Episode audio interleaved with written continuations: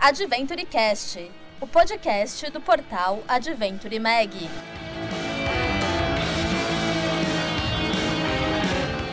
Olá a todos, eu sou o Alexandre Costa, está começando mais um episódio do Adventure Cast, o podcast do portal Adventure Mag. Estamos estreando aqui um novo quadro no Adventure Cast para a gente escutar algumas histórias, curiosidades, fatos engraçados e quase trágicos de várias pessoas aí, de vários convidados e pessoas ligadas ao esporte.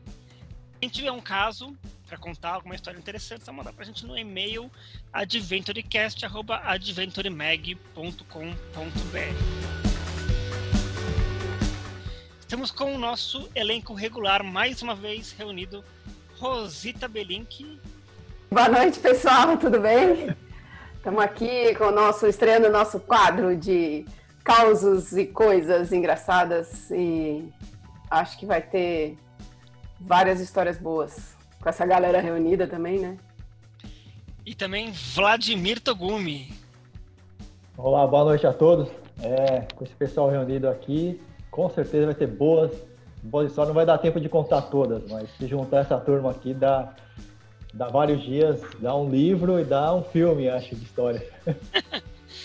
é isso aí. Para contar essas histórias e curiosidades, a gente reuniu um seleto grupo aqui que representa vários esportes outdoor. Como todo mundo aqui gosta de falar bastante, vamos ter que dividir esse podcast em duas partes. Estão aqui com a gente Rafael Campos, corredor de aventura e navegador da Quasar Lontra. Fala galera, um grande prazer estar com vocês aqui nessa roda para contarmos histórias. Também Ricardo Laser, fotógrafo e ex-presidente da extinta Federação Paulista de Escalada Esportiva. Boa noite, galera. Boa noite. Façam. Estou honrado aqui de fazer parte desse seleto grupo aqui. Estou pronto para contar as histórias. Além de Tom Pape, fotógrafo e montanhista. Olá, estamos aqui. Só que só eu só não entendi porque o Ricardo falou boa noite, cara. O cara pode ouvir o podcast de manhã, podcast na hora do almoço. Como assim, boa noite? Mas o Tugumi também é. deu uma boa noite. É, boa noite, boa tarde, bom dia. É, os caras são experientes. É isso. Não, mas aí se tiver, se, se o nosso o nosso ouvinte da Indonésia, Indonésia, Cora? É do Singapura. Singapura, nós temos ouvinte em Singapura, vocês realmente têm que estar honrados. É Esse podcast peraí, peraí, é multi-internacional. É, é genuíno o negócio, a gente está gravando à noite, então, whatever. Tá certo. É, você tem que falar bom. Olá, galera! Além desse nosso grupo que está aqui gravando com a gente, temos mais dois convidados que não puderam estar aqui na gravação, mas também vão mandar suas histórias para a gente, que é o, o corredor de montanha José Virgínio de Moraes e a atleta de stand-up paddle race Lena Guimarães Ribeiro. Bom, todo mundo se conhece aqui, vai ser quase uma mesa de bar aqui, esse, né, esse nosso bate-papo. Bom, vamos come começar então com Ricardo Laser, que tem muita história boa para contar da um dos locais mais remotos aí do planeta, né? Antártica. Laser, você foi lá escalar iceberg, foi fotografar pinguim. Conta aí pra gente. É, eu fui fazer tudo isso também. É, na verdade, eu vou lá, assim como a Rosita também, antes de mim até. É, eu comecei 12 anos atrás é, fui chamado para acompanhar um grupo de cientistas é, que vão fazer pesquisas na Antártica, pelo ProAntártico. E aí eu, eu aceitei a proposta e fui lá trabalhar, fiquei mais ou menos um mês lá, acompanhando um grupo acampado é, numa ilha remota, lá na Ilha Elefante, uh, junto com biólogos. E eles estavam fazendo pesquisa de elefantes marinhos. E aí já começou o primeiro caos, porque eu fui para lá não conheci a Antártica nada, eu fui como um guia, mas um dia sem conhecer o local em si. Eu conhecia, tipo, técnicas de sobrevivência no gelo e acampamento e tal, mas não o local. Então, o local era novidade para mim. E a quantidade de bicho que tinha lá, a quantidade de elefante marinho, que são enormes. Um elefante marinho adulto pode chegar a 4 toneladas. E a 4, 4 metros e meio de comprimento. E quando a gente foi se deparar com esses bichos, eu o guia não tinha essa experiência. Eu nunca tinha visto um elefante marinho de perto, nem os lobos marinhos, que são mais ariscos e tal. Muito menos pinguim, nada mais, né?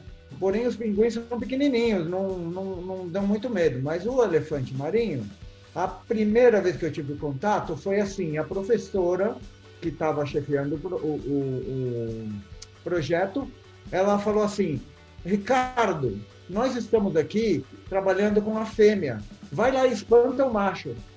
E o macho estava vindo para cima, porque o macho é, ele é o macho dominante do harém, e ele estava vendo que estavam mexendo a fêmea dele lá, e ele queria atacar. E aí ela pediu para eu atacar um bicho de 4 toneladas, sem nunca ter visto nenhuma experiência, nada.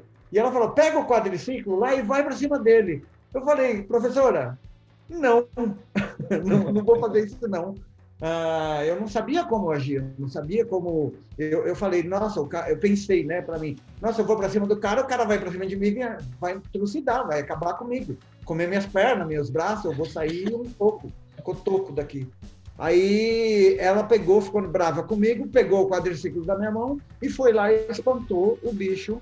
É, eu vi que não era tão complicado, eu vi que era fácil e acabei aprendendo. Com alguns dias depois de contato com esses bichos e tal, eu acabei aprendendo como lidar, como assustar o bicho. E aí depois eu dei conta do recado. Mas naquele primeiro dia, my friends, não deu certo não.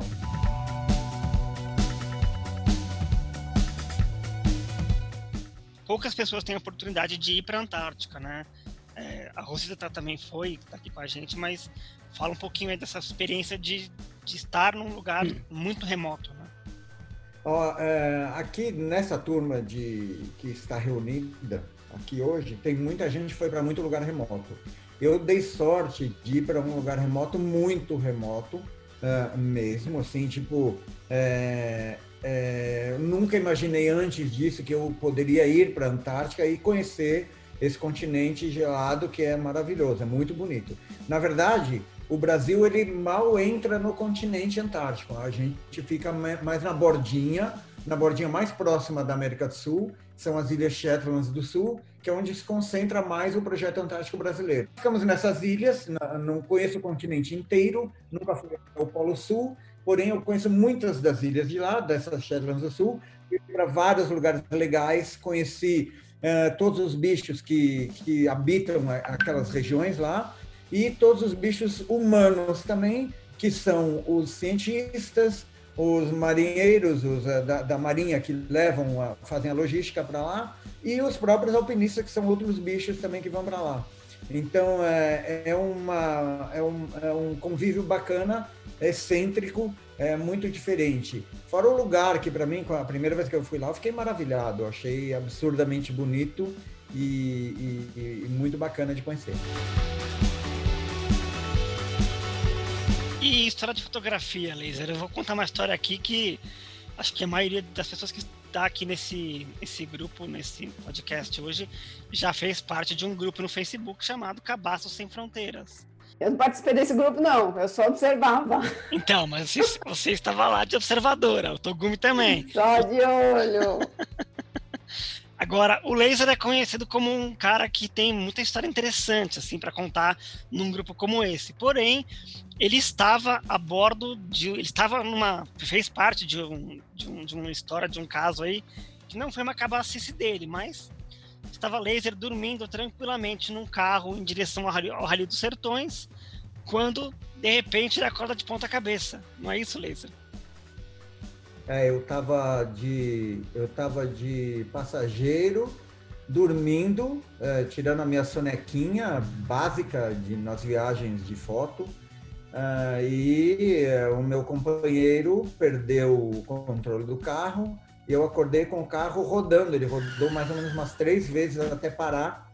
É, parou de pé no canteiro da, da rodovia, canteiro central e era é um, era um canteiro com um vão, uma valeta gigante, né? E aí o carro entrou lá e começou a girar. E eu, quando eu acordei, vi, eu vi o mundo girando, eu só botei a mão para cima do, do, carro, assim, para me segurar no. para não ficar batendo a cabeça no teto do carro, e fiquei me segurando até parar. Quando parou, eu vi que só teve um, tipo um machucadinho, um rasguinho assim na pele, na perna, e fiquei ileso, tá? sem nada, nada aconteceu comigo, nem com ele. E a gente foi ver, só quebrou umas caixas, é, dessas caixas organizadoras com o nosso equipamento. O carro quebrou inteiro, é, assim, tipo, é, ele falou assim, não, não, ele falou, era o Chaco, que era o dono, no, ao telefone, a gente falando com o Chaco, falou assim, não, não, o carro, o meu companheiro, né, falou, não, não, o carro tá ótimo, a gente vai continuar para Goiânia. E aí eu olhando para falando, olha, o carro não tá bom não. Acho que aí o seguro veio ver lá e deu perda total. Assim, tá, ele estava completamente amassado e, e não dava para rodar mais com ele. Então a gente acabou que eles alugaram um outro carro, pegou a gente lá e a gente seguiu viagem. E quem foi e, quem foi dirigindo o resto da viagem, você ou o Padovani? Não, a gente a gente racha, a gente dividiu. Não tem não tenho não tenho mágoa não. A gente continuou e tem uma água. Tem, não, a, a, viagem é longa, os sertões era longo e precisava fazer, sei lá, 10, 15 dias dirigindo carro. Não dá para eu assumir e falar, não, só eu dirijo. Não, deixa quieto. Eu corro o risco de novo. Mas e aí, você, o carro parou de cabeça para baixo ou parou, parou certo? Só depois não, de... ele parou de cabeça, ele parou de cabeça para cima. Ele girou, girou e parou de cabeça para cima. Portanto, o Padovani achou que dava para rodar, né? Mas imagina o sem para-brisa, sem o vidro da frente, as colunas amassadas, as rodas, os eixos das rodas torto. E aí ele falou: não, não, a gente consegue rodar. Eu falei, não, dá não, cara, dá não.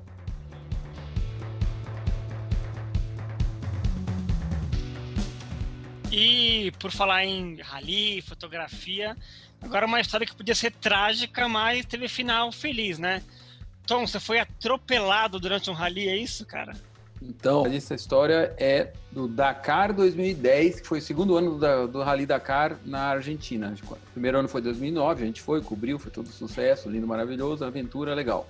2010, a mesma vibe, sensacional, chega antes, puta mega logística, muito equipamento e tal.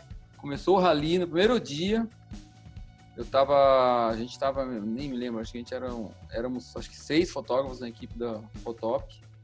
E eu tava com o André Chaco na, na numa dupla, né, num carro, e a gente entrou no especial, escolhi um, escolhi um local, uma curva bonita, desci, isso era cedinho, amanhecendo ainda, e o Chaco foi mais para frente com o carro, ficaria em outro lugar.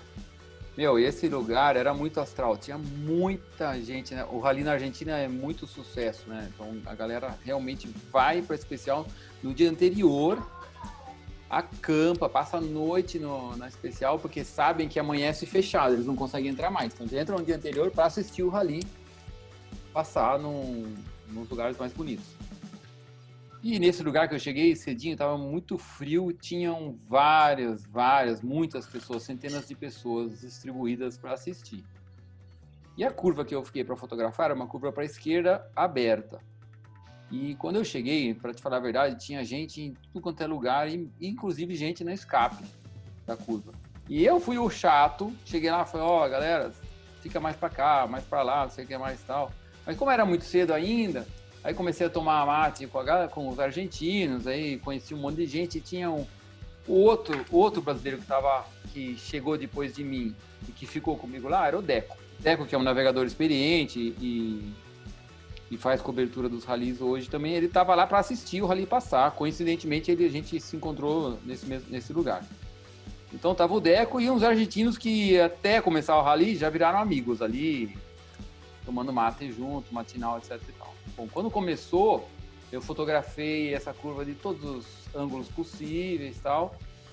Em um determinado momento eu decidi que ia mudar de lugar. Botei a mochila nas costas, falei tchau pro Deco, que eu tava do lado de dentro da cerca e o Deco e a galera toda tava do lado de fora da cerca. E eu tava num lugar que é antes da tangência da curva, antes do início da curva, na verdade. A curva para a esquerda, eu tava do lado direito. E aí, nesse momento, veio um, um carro de um alemão que ele simplesmente, não só ele não entrou na curva, como ele, mais do que foi reto, ele saiu um pouco à direita. E, bom, ele veio, veio diretamente em cima de mim. Eu estava realmente perto da pista. Eu saí, saí da frente do carro, assim, dei um passo à esquerda, ele passou do meu lado, mas o pneu do carro de rally, que é mais largo, fica para fora do paralama, pegou na minha perna. Tanto é que minha perna do lado, do lado direito queimou inteira, né? Por atrito com o pneu. Aí, quando ele pegou minha perna, tirou meu pé de, minha perna, meu pé de apoio, eu caí para cima do para-brisa. A câmera, a ponta, eu estava segurando uma câmera com cada mão. A câmera apoiou no, na base do para-brisa, quebrou uma costela minha aqui, onde eu apoiei, apoiou, apoiei o peito, né? A costela na câmera e bati a cabeça no para-brisa. Isso tudo eu concluí depois, né? Avaliando. E aí voei por cima da cerca, quebrei o para-brisa com a testa e fui arremessado por cima da cerca. Minha perna ficou na cerca, então rasgou toda a perna com arame farpado. E eu caí do outro lado lá apagado. O carro ainda passou reto, atravessou a cerca. Aí um casal que estava sentado, que eu tinha falado com eles, o pai puxou o filho, o carro pegou a mãe, mais uma pessoa. Então acabaram, nessa história toda, virou um baita resgate de helicóptero. Eu me lembro, o primeiro resgate que chegou, na verdade, foi o corpo de bombeiros. Um, um, uma, um, um carrinho de bombeiro estava próximo ali, que era resgate do rally, e me colocaram numa, numa maca de madeira, uma tábua. Eu me lembro, toda vez que eu acordava, era o Deco que estava comigo. O Deco ficou comigo 100% do tempo. E ele falava, Tom, tudo bem? Você está bem? Nós estamos aqui no, no Dakar é, você foi atropelado, você quebrou a perna. Toda vez ele falava essa sequência para mim, toda vez que eu acordava. Porque eu acordava não sabia onde eu estava, entendeu? Por concussão, né? Bater a cabeça. E aí chegou um helicóptero, quando a médica me atendeu, eles, ela, eles imobilizaram minha perna esquerda como fratura. Com fratura, porque estava arregaçado, assim, não dava para ver direito, tava sangrando muito e tal. Do mourão, que eu bati no mourão e a perna do joelho para baixo era tava mega inchada, tava gigante. Tem uma parte boa que a médica me pergunta assim: Ah, onde você tá? Tô no Dakar. Ah, qual é o seu nome? Tom. Ah, quantos anos você tem? Aí eu não. Cara, eu fiquei com isso na minha cabeça. Cara. Quantos anos você tem? Cara, eu não, fiquei, eu não sabia. Bom, aí me colocaram no helicóptero. Era um helicóptero grande, a maca entra deitada de longitudinalmente, não de, não, não de atravessado. Uhum. E o detalhe é que o, o Deco deu a volta e entrou na cabine do piloto. E aí, nessa hora, o helicóptero decorou, decolou, e nessa hora que eu tô sozinho lá, eu gritei, 40! eu lembrei, eu lembrei que eu tinha 40 anos. Aí não tinha ninguém para me ouvir, que eu tava sozinho na parte de trás do helicóptero.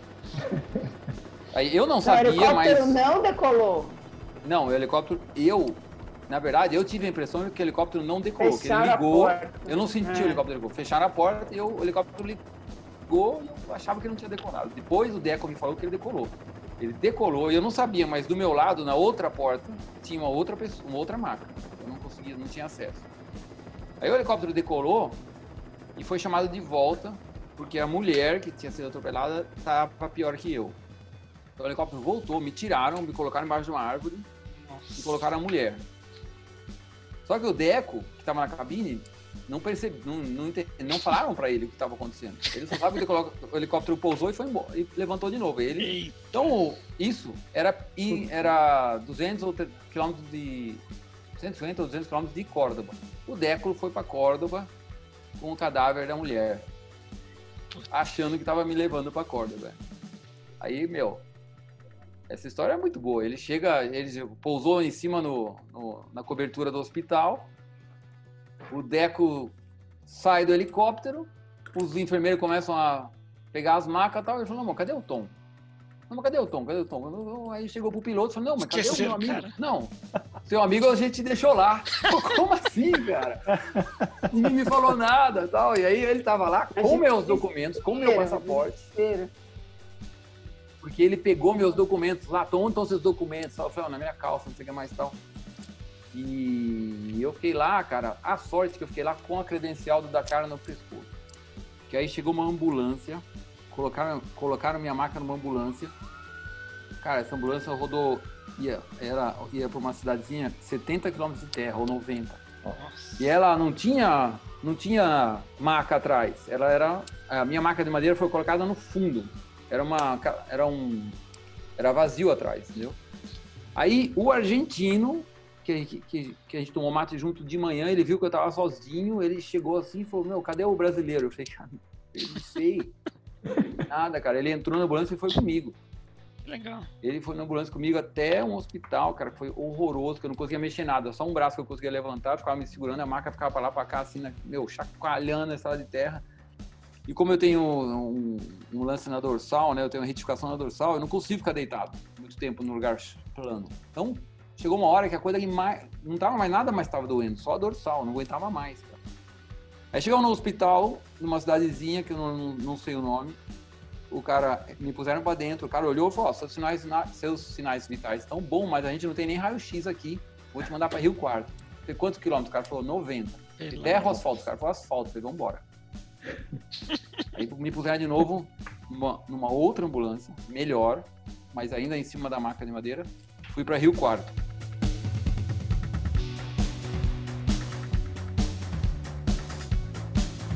E para quem tá ouvindo a gente não sabe, o Tom e a Rosita são casados. Como é que você recebeu essa notícia, Rosita? Em que circunstâncias? Como é que foi a sua reação? Quem te avisou? Eu tava, eu tava de férias o Gabriel tinha dois anos e eu estava de férias com ele numa praia em Santa Catarina, com a família de uma amiga minha. E aí eu recebi celular tijolinho, aquele Nokia, tijolinho. Recebi uma mensagem de texto. Sim. Essa é minha. Da Dani Nani. Quem lembra da Dani Nani? Togumi. Do, do, ah, ela era assessora de imprensa do Ecomotion. Isso, isso. Uma pessoa com quem eu encontrava uma vez por ano. Exclusivamente no Ecomotion. Ecomotion. E aí ela me manda uma mensagem assim: Oi, Rosita, tudo bem? Mande notícias do papi, como ele está? Vixe. Eu olhei aquilo assim, era de noite. Aí eu olhei aquilo e falei assim: Ah, é... ah tá tudo bem, tá lá no Dakar fazendo foto. Aí, ao mesmo tempo que eu falei isso, aí ligou Lé com Cré, eu falei assim, como é que, por que, que essa pessoa está me perguntando notícias do Tom? Na mesma hora, eu liguei pro Cook, sócio do André Chaco, que era o cara, a base aqui lá em São Paulo, é, que o Chaco estava com o Tom lá no Dakar. Aí eu liguei pro Renato e falei, Renato, por que estão me perguntando sobre o Tom? O que, que aconteceu? Aí o Renato disse, é, é, é, é porque, então, é, eu ia te ligar daqui a pouco, porque teve um acidente e parece que um fotógrafo brasileiro quebrou a perna, mas a gente não sabe quem é. Aí eu falei assim, ah, você ia me ligar quando? Não, mas como é que você sabe? Eu falei, amigo, já tem internet. O próprio Deco já tinha botado, acho que no Twitter. No Twitter. O Deco que ficava, que estava ali do lado do Tom, perguntando pro Tom como é que o Tom tá, como é que isso, como aquilo, já tinha botado no Twitter que o, que o fotógrafo brasileiro tinha sofrido um acidente da cara. E aí o Renato falou assim: não, então, parece que só quebrou a perna, pode ser que seja o Tom. E, e ele, o André tá chegando nele logo mais. Aí eu falei, beleza, vamos manter a calma. Aí peguei o Gabriel Nenê, dei pra minha amiga, falei, segura o Gabriel um pouquinho e saí pra praia. Bom, aí eu respirei, voltei e falei, vou esperar, não tenho nada para fazer, não tenho o que fazer, né? Vou aqui ficar sentado esperando. Uhum. E aí deu, sei lá, o André ia chegar no tom dali a 40 minutos. Falei, daqui a 40 minutos eu começo a ficar preocupada. Aí deu meia hora, toco o telefone de um número X. É o Tom. Oi, Rô, eu sofri um acidente. Falei, eu sei. Como você sabe? Falei, meu, estamos na era da internet já. É. É, mas aí ele falou, e esse cara é, que tinha tomado mate de manhã com o Tom, como que era o nome dele, Tom? Raimundo, eu acho. Ramiro, Ramiro. Raimundo? Ramiro. O Ramiro deu o telefone pro Tom fazer uma ligação internacional. Esse Ramiro foi muito gente boa, meu. Nossa. Esse Ramiro foi sensacional. Um foi. foi o pai dele. O pai dele, o pai dele foi atrás da nossa ambulância e o pai dele que emprestou ah. o celular. Ah, eu já tava genial. no quarto. Isso, isso. Não, mas peraí, conta a história desse hospital, do, do, do cara que tava com você dividindo a enfermaria. Essa é a melhor de que Não, tem. esse, esse hospital, a entrada no hospital foi incrível, porque parecia cena de filme. Porque o hospital. IAR. O hospital. IAR, exato, parecia IAR. E o hospital só sabia, tinha informação que estava chegando um, um, um acidentado do Dakar, do Rally Dakar, que na Argentina é mega. Então os caras os caras achando que era o Peter Hansel, entendeu? Eu, cara, eu fui, eu fui mega bem atendido. Tinha uma equipe inteira. Os caras me puseram numa salinha, tinha nego em volta de mim, tinha um cara atrás da minha cabeça, que era tipo um chefe, e tinha todos, cada especialista, eu lembro, ele, eles me examinaram, cada especialista deu opinião. Aí o cara falou assim: então vamos fazer o seguinte, vai pra sala, vai fazer primeiro o raio-x, depois fazer o que lá, depois vai pra sala de cirurgia, sei lá tal. Cara, e ele acompanhando, e dei muita sorte. Eu fiz os raios-x, aí fui pra sala de cirurgia. Nessa sala, eles começaram a limpar minhas pernas. Aí entrou um cara e falou: viu, na verdade você não quebrou sua perna. Nossa. E aí fui ver que tinha rompido ligamento e tal. E aí já tinha uma cirurgiã, uma cirurgiã Plástica. plástica. Então a, a porrada que eu tinha dado em cima do olho e tava uma cratera, é, hoje, não- hoje praticamente não tem marca. Ela fez uma plástica na hora ali pra mim. Enquanto eu limpava minhas pernas e tal. E foi uma delícia isso. Que bom, que bom. Cruel demais. E hoje, Cara. como você tá? Tem alguma, sequ- alguma sequela depois de 10 anos, né? De, de- É, eu tenho, cara, o joelho esquerdo eu fiz quatro cirurgias, né? Uhum. Depois disso. E não tenho flexão completa, eu tenho a perna é mais fraca, simétrica. Consigo pedalo bastante, consigo correr, mas eu tenho que me manter, senão tem muita dor, tem dor pra tudo. Escalar, É. você não, não- Ah, você nem sabe, ele é todo torto, ele é todo torto. Fala, fala, laser. Pra escalar atrapalha É um seguinte, pouco, mas, mas funciona bem. Eu, eu já, já tinha, me relacionava com a família Pape, né, The Link, já há muitos anos, nessa ocasião. A gente já era amigo faz tempo. E eu estava na Antártica nesse momento. Eu nunca fui ao Dakar fotografar por, por causa de ir para a Antártica todo ano. E eu estava lá na Antártica, na Ilha Elefante, e lá a gente tem um telefone satelital. E por acaso eu consegui falar com a sobrinha do Tom, por, porque eu estava tentando ligar para o Tom ou para a Rosita, não sei o que, não ela estava viajando, o Tom também estava no Dakar tal, e eu tinha contato da família do irmão do Tom, do Andrés, e a filha dele, a Bia, que tinha na época seis anos, ela é minha amiguinha de Messenger. A gente trocava umas ideias, né?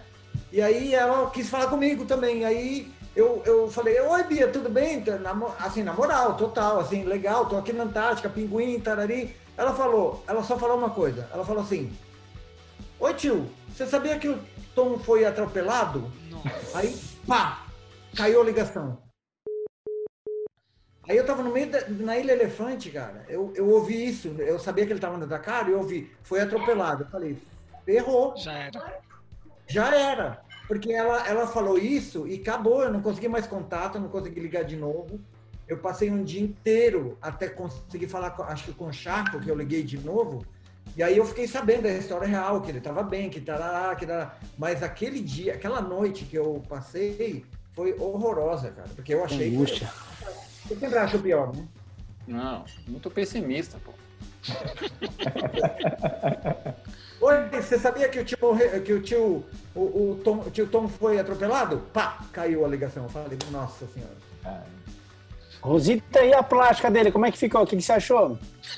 A plástica do olho. ele é lindo, maravilhoso. Não tem nada, não dá pra ver nada. Oh, Não dá pra ver nada, é sério. Pode procurar, não tem nenhuma cicatriz. As pernas já não posso dizer a mesma coisa, mas na testa não ficou nada. Sério. Essa mulher fez um. Essa mulher fez um trabalho genial. Afetou o cérebro. Ah, mas isso já era, né? Já entendi. Agora, agora no hospital, depois me colocaram num quarto que, que, que já tinha um cara. Não, me colocaram num quarto. Depois que eu tava nesse quarto, que foi onde eu fiz essa ligação que a Rô falou, chegou um outro cara com tiro na perna, tiro na coxa. Ficou na cama ao lado. Aí depois que ficamos sozinhos, a gente ficou batendo papo e tal. Não, aí ele contou a história dele com os manos, que que era negócio de droga, que o cara achou que ele estava roubando, não sei, não sei direito. Não lembro, mas eu sei que cara tinha tomado um tiro na coxa e ia fazer uma cirurgia. Aí, meu, chegou tipo 11 da noite, assim, eu vejo o cara de pé, botando a roupa tal. Eu falei, onde você vai? Ele falou, não, eu vou embora. Não fala pra ninguém. Adiós, amigo. Eu falei, caralho, meu. Eu aqui com os raladinhos na perna, meu, reclamando, o cara com tiro na coxa, o cara botou, botou o casaco meu e ó, vazou do hospital, foi embora mancando assim, ó. Pegou uma vassoura, arrancou a parte da parte da de varrer, né? De Pegou, varrer a virou, foi embora. A, conclusão é que o Tom saiu do hospital amigo das gangues argentinas, né? É. Não, e, e tratado como Peter Hansel. É, tratado como Peter Hansen, que é um grande piloto de rally. É, Tom. Mas que bom que você está aqui para contar essa história, né? Estamos muito felizes. Depois conseguiu cobrir o, o Dakar ainda, Tom? Ah, Que nada, cara. Depois teve outra epopeia. Fui até. é, e agora? Fui até Córdoba de ambulância. Daí peguei um voo normal para Buenos Aires. Cara, um voo. Foi super. O André, André foi comigo para Buenos Aires. Eu fui assim, que minha perna não dobrava. Então eu fui com a perna no colo do André, na primeira fileira do avião. Fomos para Buenos Aires. E aí aconteceu a coisa mais incrível da minha vida, que pela primeira vez e única, eu andei de primeira classe. Porque eu, eu cheguei de cadeira de rodas no embarque, a menina da TAM saiu de trás, assim, do, do balcão, veio, olhou para mim e falou, hoje é seu dia de sorte. Eu falei, por quê? Ela falou, porque o avião que tá aqui tem primeira classe, eu vou pôr você na primeira classe. E normalmente o voo que faz São Paulo, Buenos Aires, não tem primeira classe. Só É, que um eles pegaram um avião que veio, acho que de Paris, e emendaram para Buenos Aires por causa da alta temporada, entendeu? E aí eu voltei para São Paulo de primeira classe, foi incrível. tomando champanhe, comendo caviar. Ah, e né? aí, e aí eu tava em Guarulhos esperando ele com a ambulância, porque já tinha avisado o plano de saúde. Um, um, um ano antes eu tinha operado o joelho lá no HCOR. Então, quando eu soube do acidente, eu liguei pro, pro médico. Falei assim, ó, tá indo outro joelho aí pra você operar. Amanhã chega de, da, do Dakar, direto do, do acidente. Então, já tava, eu tava com a ambulância em Guarulhos, esperando o Tom chegar. O Tom desembarcou, entrou na ambulância, eu entrei na ambulância também. Foi a viagem mais rápida, Guarulhos Paulista, Avenida Paulista da vida.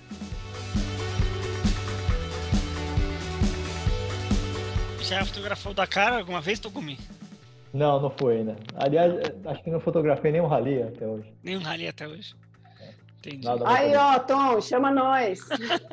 Fica a dica. Velocidade, chama nós. Pra qual e-mail manda Já. aqui o currículo? Pra quem não sabe, o Tom também tem uma empresa que faz é, cenários e provas para realities famosos, né, Tom? Provas para reality show, paredes de escalada, competições de escalada, é, tirolesas, arborismos, coisas bacanas para gente bacana. Só fazemos coisa legal. Muito bom, é isso aí.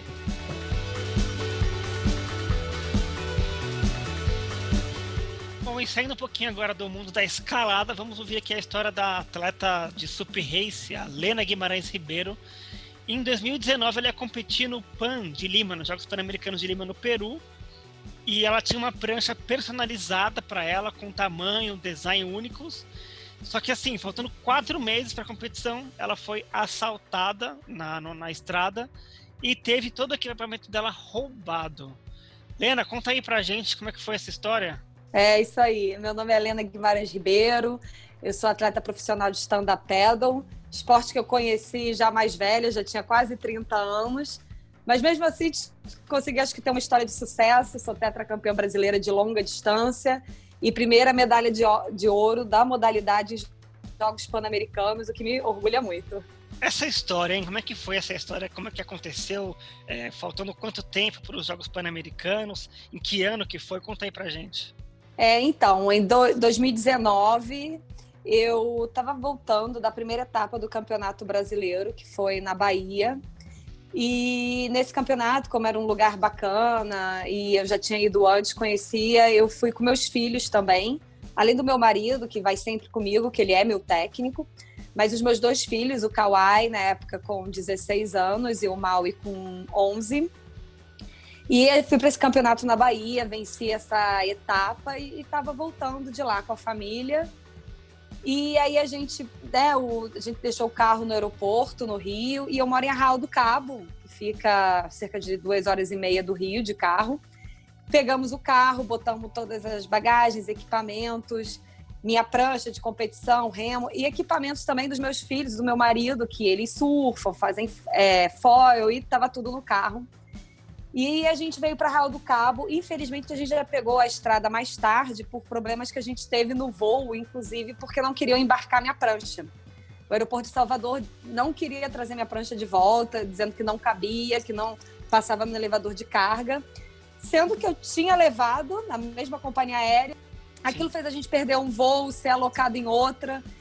E engraçado que meu marido ficou o tempo todo falando assim: a gente precisa ir logo, que a gente ainda vai fazer uma viagem lá, eu não quero fazer de noite, eu tô com a minha família toda. Porque essa estrada ali que, que liga, né, uma parte das, uma das estradas, que é a BR-101, já vinha tendo muito assalto, muito problema de arrastão, pessoas tendo que parar, voltar de ré porque tinha tiroteio. Então a gente já estava preocupado em pegar essa estrada de noite. Enfim, viemos.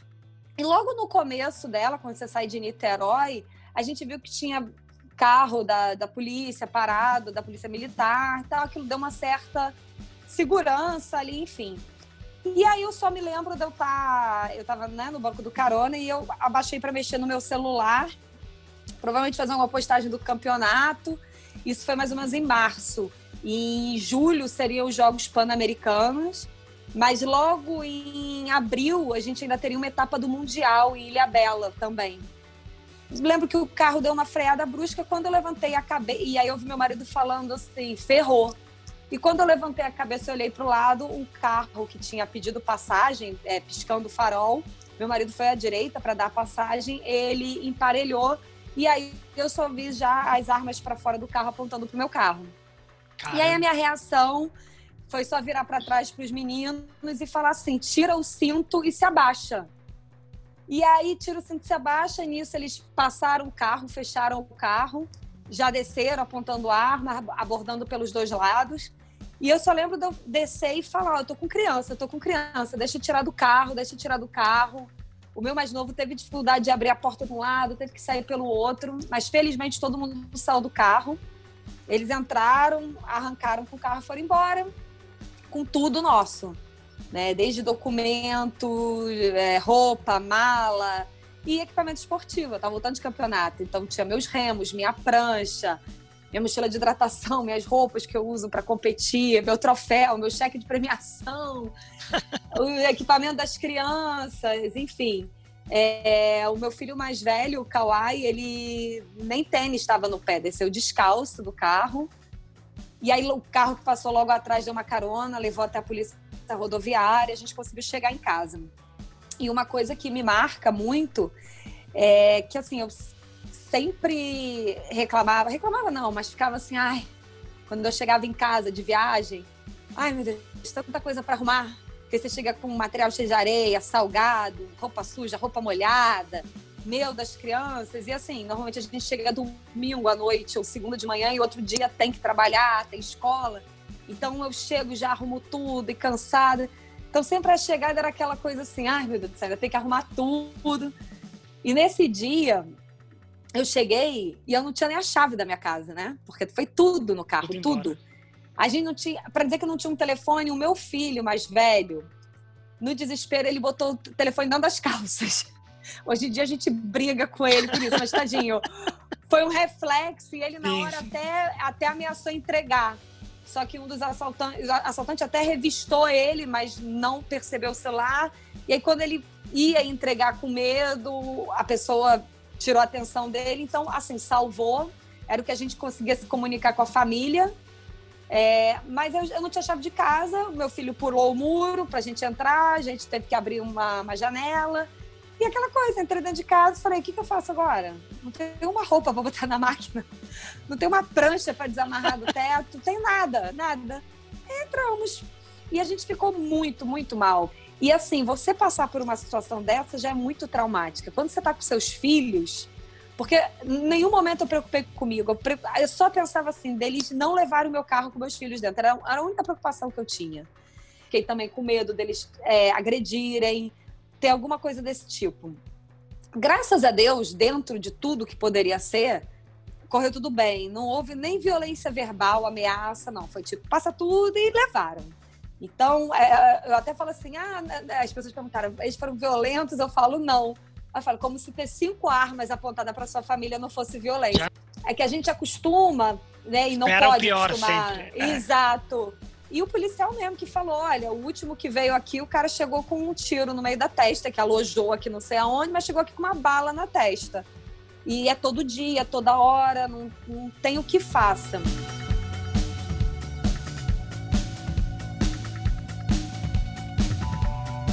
A gente tava com, uma, com um equipamento todo de filmagem, fotografia profissional também, porque a gente produz vídeo para patrocinador.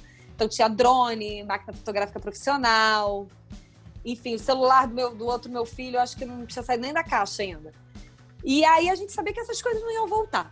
Né? Só que o equipamento, a gente tinha uma esperança, porque é uma coisa assim que para mim tem muito valor, até valor financeiro mesmo, não é um equipamento barato, só que para outras pessoas não vai ter.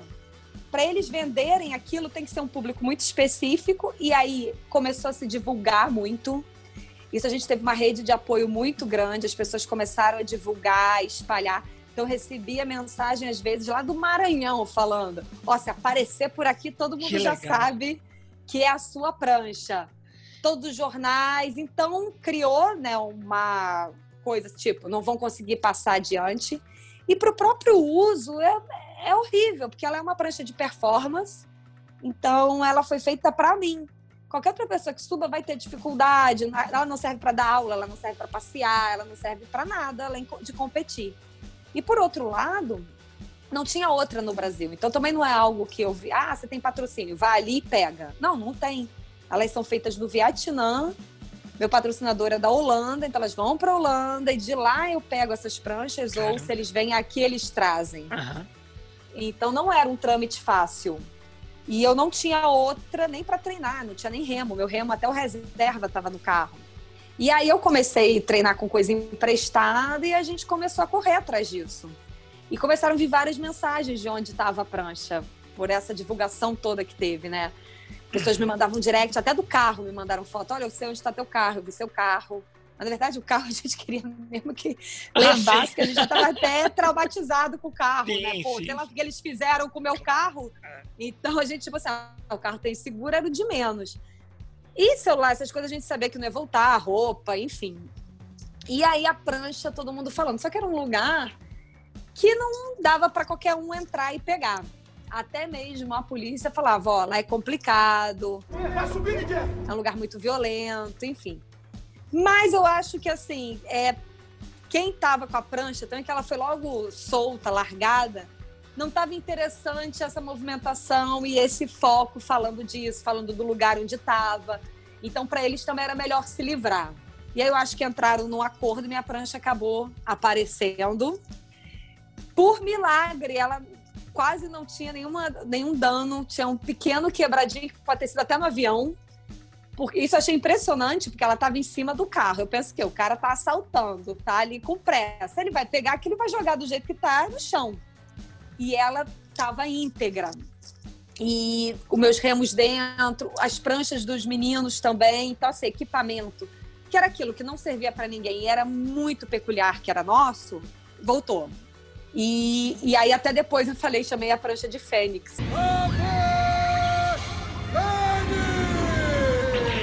Né? Porque eu falei, rena, renasceu. E aí, o Américo botou um adesivo de Fênix nela, na frente. E eu fui pro, pra essa etapa do Mundial, que era logo depois, com ela. E eu ganhei a prova em Ilhabela. E assim, foi bem bacana, porque foi muito na sequência. Foi tipo duas semanas depois, acho. Já foi aquele primeiro momento. Depois, a gente acabou que... Quando essa prancha ainda não tinha sido encontrada, e a gente achou que não seria, ela demorou um tempinho, o meu patrocinador estava com uma minha nova, fez uma minha é, nova, que já estava lá pronta. Eu no Pan-Americano, eu não queria ir só com uma prancha, por ser um lugar de ondas fortes e durante o treinamento poder quebrar. E aí acabou que a gente teve essa condição de trazer, né? O Américo foi lá e foi buscar essa prancha nova para mim, que foi a que, quando eu fui para o Pan-Americano, eu levei as duas, mas acabei escolhendo essa outra que estava mais nova, enfim, mais resistente. E, mas assim, foi um ano totalmente atípico, né? Porque você come, eu comecei praticamente o ano assim, com, competi, eu fui para um sul-americano, ganhei, brasileiro, ganhei, e aí teve a questão do assalto e que muda muito. Uh, eu até hoje eu tenho medo dessa estrada, fico extremamente apreensiva. Eu acho que foi mês passado, a primeira vez que eu fui sozinha dirigindo depois do assalto, tem mais de um ano. Porque eu ficava com medo. Eu já falei, acho que assaltada eu não vou, mas multa, você pode ter certeza, porque eu venho velozes e furiosos eles têm que olhar e achar que o bandido sou eu. Minha, minha estratégia hoje é essa. Você tem que olhar pro meu carro e achar que eu que tô errada. É, mas é isso mesmo, a gente fica traumatizado, né? E, depois lá, né, durante o PAN, depois de conquistar a medalha, passou também um filme na sua cabeça, de, tipo, o que, que eu tive que suar e, e, e literalmente remar e ir atrás para conseguir conquistar é, e estar aqui hoje nesse pódio representando o Brasil? É, eu acho assim que muito, muita gente comentou da minha prova no Pan-Americano, porque foi uma prova de emoção, chegada, conturbada. Eu não era favorita, virei na última hora. E todo mundo fa né, falava emocionada. E eu falei assim, gente, aquilo ali foi muito emocionante, mas a história que vem toda até ali, nossa, fez aquele momento. E, e são coisas que, assim, só eu e quem está muito perto, como meu marido, meus filhos, minha mãe, meus sogros, que sabem tanto essa questão do próprio assalto, que foi ali um tropeço que teve no meio do caminho, mas também foi assim, depois que minha prancha voltou, depois que aquilo acabou, eu meio que fiz assim, acabou. Eu não. Ai, é, isso vai me abalar. Isso, eu também dei assim, botei uma pá de cal. A única coisa que eu acho que fica é esse medo na estrada ali, que eu já tinha antes também, para ser sincera. Eu já estava apreensiva naquele dia, como eu te falei. Mas é, não deixa de ter sido um percalço no caminho. E aí vem tudo, vem lembrando, porque essa prova do Peru, ela, ela foi bem atípica, que foi uma prova que a gente chama de prova técnica, que a minha prova é uma corrida, né? Remada de distância. É, larga e, chega, e ganha quem chega primeiro. E lá era um trajeto bem menor, eu estou acostumada a fazer provas com mais de 12, 14 quilômetros. E lá seria uma prova de 5 com muitas boias para contornar e, e saída pela arrebentação. E aí que era o grande problema, porque o mar do Peru no inverno, nesse lugar, é extremamente pesado. Tem uma corrente enorme, as ondas são o famoso quebra-coco. Então, estava assim, todo mundo bem tenso com isso. E eu mais ainda, porque essa era a minha maior deficiência em toda a minha carreira esportiva. E a favorita, que era americana, era especialista nisso. Mas, na verdade, eu fui para lá assim, eu queria participar dos Jogos Pan-Americanos, porque foi a primeira vez que o stand-up estaria. Então, meu objetivo, quando eu soube que ia ter esse evento e que o stand-up ia estar, era, ah, eu quero participar. Então, quando eu ganhei a vaga na seletiva, já foi sonho realizado. Para mim, ali já era assim, ai, cheguei. E aí, depois, eu só tinha um pensamento, ah, gente, eu não quero passar vergonha lá. Eu não quero assim quebrar minha prancha ao meio e não terminar. E aí, pô, a lista lá não tem nem meu nome, ou seja, nem fui. Perdeu o Relmo e aí também dá como que não terminou. Enfim, tanto que quando minha mãe falou assim: não, eu vou lá com as crianças assistir, imagina um momento histórico. Eu falei assim: não, mãe, você sabe que pô, você tá acostumada a me ganhar, mas outro, outro nível. Mãe, pra mim você já é uma campeã, eu vou. Falei, tá bom, mãe é mãe, né? Vai lá, mãe, mas já te avisei. Então teve essa questão assim de eu superar meus medos, minhas dificuldades, a, a, minha limitação. E acabou que na prova eu virei exatamente no final, onde eu tinha mais medo, onde eu tinha mais limitação. Eu me joguei, não me joguei igual uma louca, eu treinei muito para fazer aquilo ali, fisicamente, tecnicamente, mas também mentalmente. A cabeça fica, você não é boa nisso, essa é a sua, sua deficiência. Todo mundo me falava isso no passado. Você já perdeu prova por causa disso, você. Não, não, não. Então, e aí chegar na hora você fala, vira onda, Eu poderia ter feito a famosa puxada de bico, né? Não, não vou, porque eu sou ruim. E felizmente eu veio em mim e falei assim: não, vou pro tudo ou nada. Na verdade, eu já estava brigando ali por um segundo lugar nesse tudo ou nada. E a, teve a reviravolta do final, a americana também sofreu muito com a onda de lá, ficou muito, prendeu na, na corrente. Enfim, acho que não teve um atleta que não caiu. No masculino, acho que teve um que não caiu no final. E eu acabei ganhando, só descobri depois que eu cruzei a linha de chegada. E aí foi realmente emocionante, principalmente porque estava lá o meu marido, que é meu técnico, quase morreu, minha mãe com os meus filhos. Então falei assim, gente, que, que privilégio, né? Poder ter uma emoção. O Kawai, meu filho mais velho, ele está com 17 anos. E a gente sempre lembra dessa história, conta de novo, lembra as sensações. Todo mundo ama falar de novo, a gente já sabe tudo, os detalhes, mas fala de novo. Aí o Kawai falou assim: Nossa, foi o momento da minha vida de maior pico de felicidade. Ele falou que tem momentos que assim, você tá feliz, tô feliz, mas assim, ó, pá, de zero a seis rápido, foi aquele. Nunca, olha, e assim, cara, você ouvir de um filho, né, que você fez alguma coisa que ele admirou, que ele se emocionou, que ele achou incrível, nossa, assim, não é uma história que eu contei, né? Que eu tô agora contando, ó, oh, filho, quando a mamãe era nova, a mamãe foi. Não, ele foi lá, ele viu tudo e mais. O Kawai rema, o Kawai surfa. Aliás, ele me ajudou muito a aprender é, estar nas ondas e sabia das minhas dificuldades, conhecia as adversárias, conhece a prova. Então, ele sabia tudo. E para quem é envolvido na história, a emoção é ainda maior, né? Então, assim, foi, foi muito, muito nem nos meus melhores sonhos, aquela coisa que você fica, ai, vou dar uma viajada aqui para sentir o momento. Eu poderia fazer um quadro tão, tão perfeito assim para coroar. E a pessoa fala, ah, e agora os objetivos? Eu falo, claro, que atleta quer sempre ganhar, tem muitas coisas que eu poderia ganhar que eu ainda não ganhei, é claro. Mas da onde eu comecei, o que eu pensava atingir, olha, já estou na prorrogação nos acréscimos há muito tempo. Então é lucro, tudo é lucro. Sim.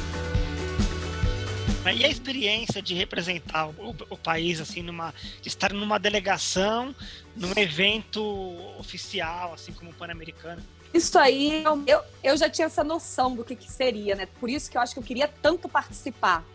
É, seria a primeira vez, então quem tivesse ele já era histórico, então eu me classificando, eu era a primeira mulher a participar do Brasil. Eu já estava numa idade que provavelmente para os próximos Jogos Pan-Americanos não estarei mais aí entre as melhores, é porque é de quatro em quatro anos. Eu sempre achei o máximo representar o país, né? Ser de uma seleção, é, tá dentro de uma delegação oficial, achava aquilo o máximo. E aí, quando você tá lá dentro, aí é mais incrível ainda, porque é tudo que envolve. Tinha uma, uma galera que, assim, o stand-up ele tá dentro do, do surf, a gente é dentro da Confederação de Surf.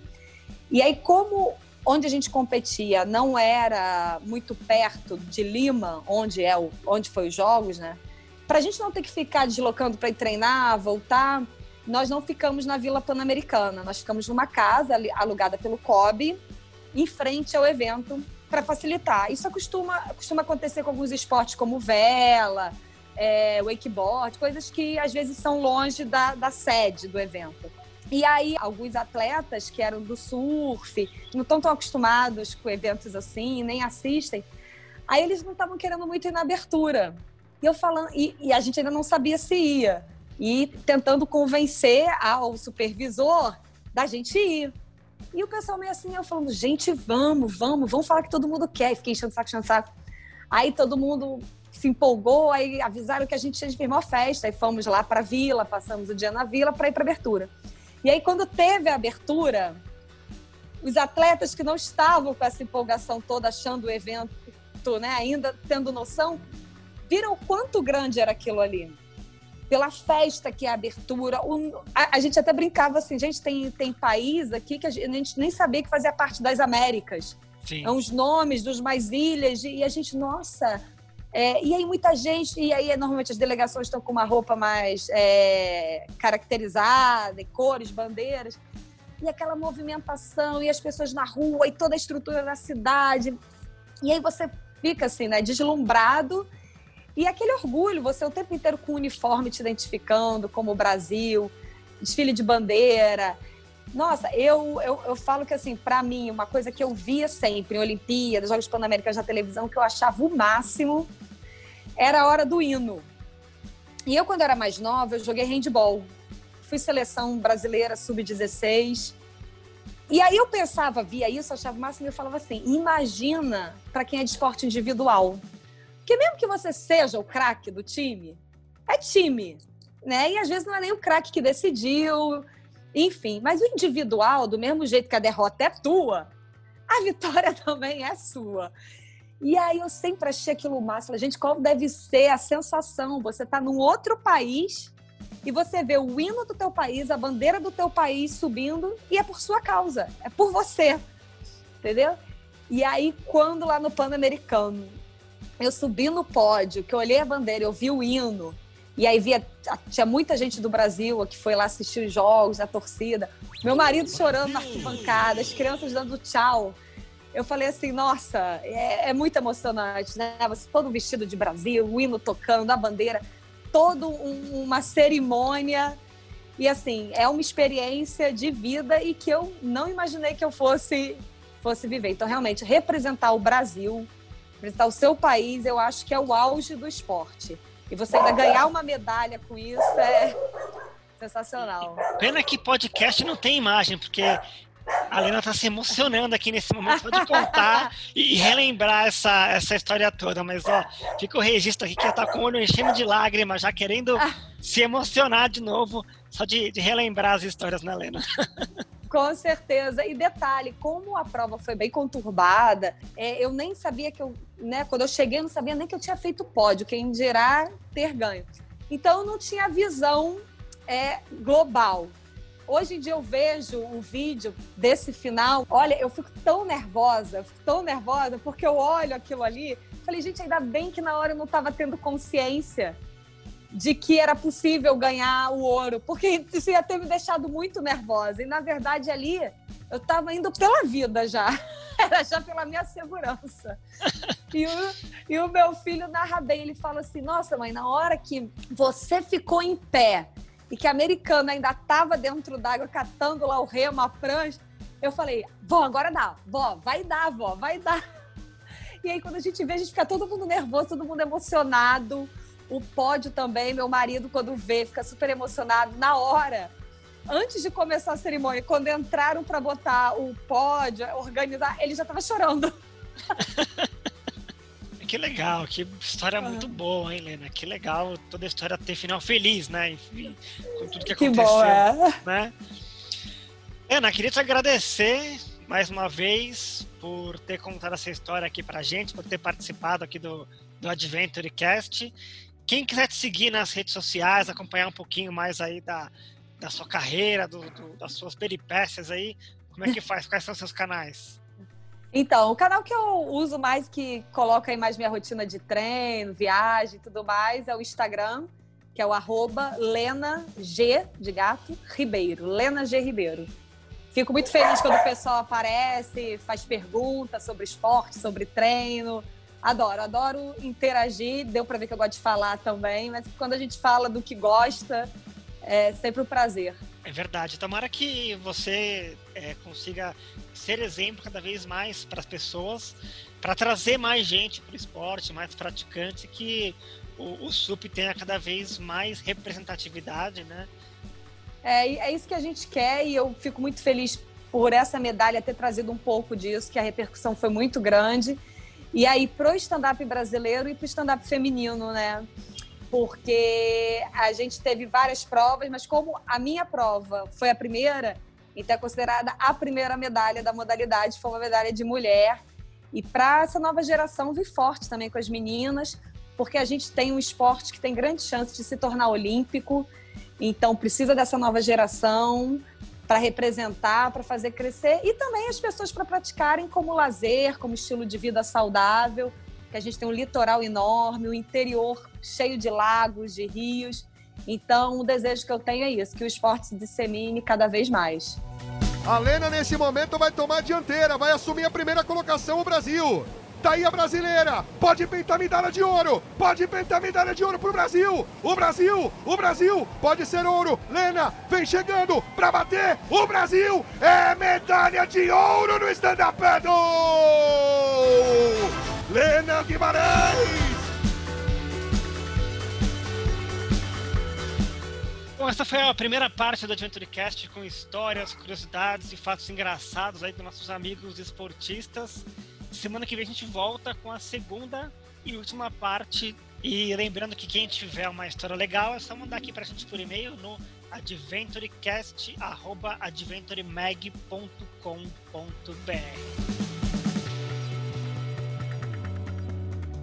Visite o site adventuremag.com.br para ver as últimas notícias do mundo outdoor. Visite também as redes sociais do Adventure Mag, facebook.com.br e instagram.com.br adventuremag.